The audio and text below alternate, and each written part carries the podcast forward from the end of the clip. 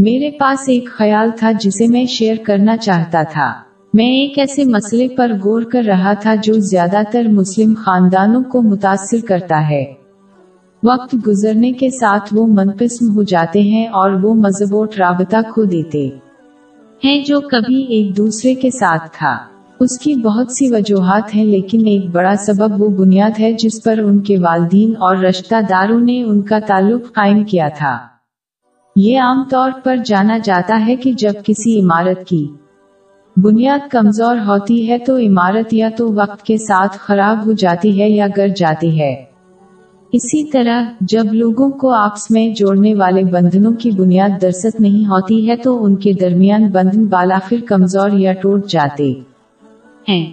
جب حضور نبی اکرم صلی اللہ علیہ وآلہ وسلم صحابہ کرام رضی اللہ عنہم کو لے کر آئے تو آپ صلی اللہ علیہ وآلہ وسلم نے ان کے درمیان اللہ کی رضا کے لیے رشتہ جوڑ دیا۔ جبکہ آج زیادہ تر مسلمان قبائلی بھائی چارے اور دوسرے خاندانوں کو دکھانے کے لیے لوگوں کو اکٹھا کرتے ہیں۔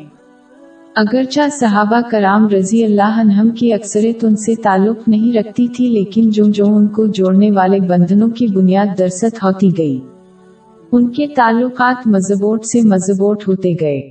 جبکہ آج کل بہت سے مسلمان خون کے رشتے میں ہیں، لیکن وقت گزرنے کے ساتھ ساتھ جدا ہوتے جاتے ہیں۔ کیونکہ ان کے بندھنوں کی بنیاد چوٹ پر تھی۔ یعنی قبائلیت اور اسی طرح کی۔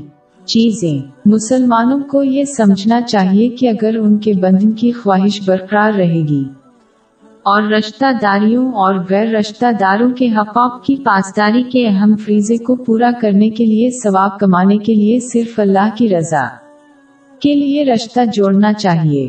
اس کی بنیاد یہ ہے کہ لوگ صرف ایک دوسرے سے جڑیں اور مل کر اس طریقے سے کام کریں جو اللہ کو پسند ہو۔ قرآن پاک میں اس کا حکم دیا گیا ہے۔ باب پانچ آئی دو۔ نیکی اور پرہیزگاری کے کاموں میں ایک دوسرے کی مدد کیا کرو اور گناہ اور ظلم کی باتوں میں مدد نہ کیا کرو۔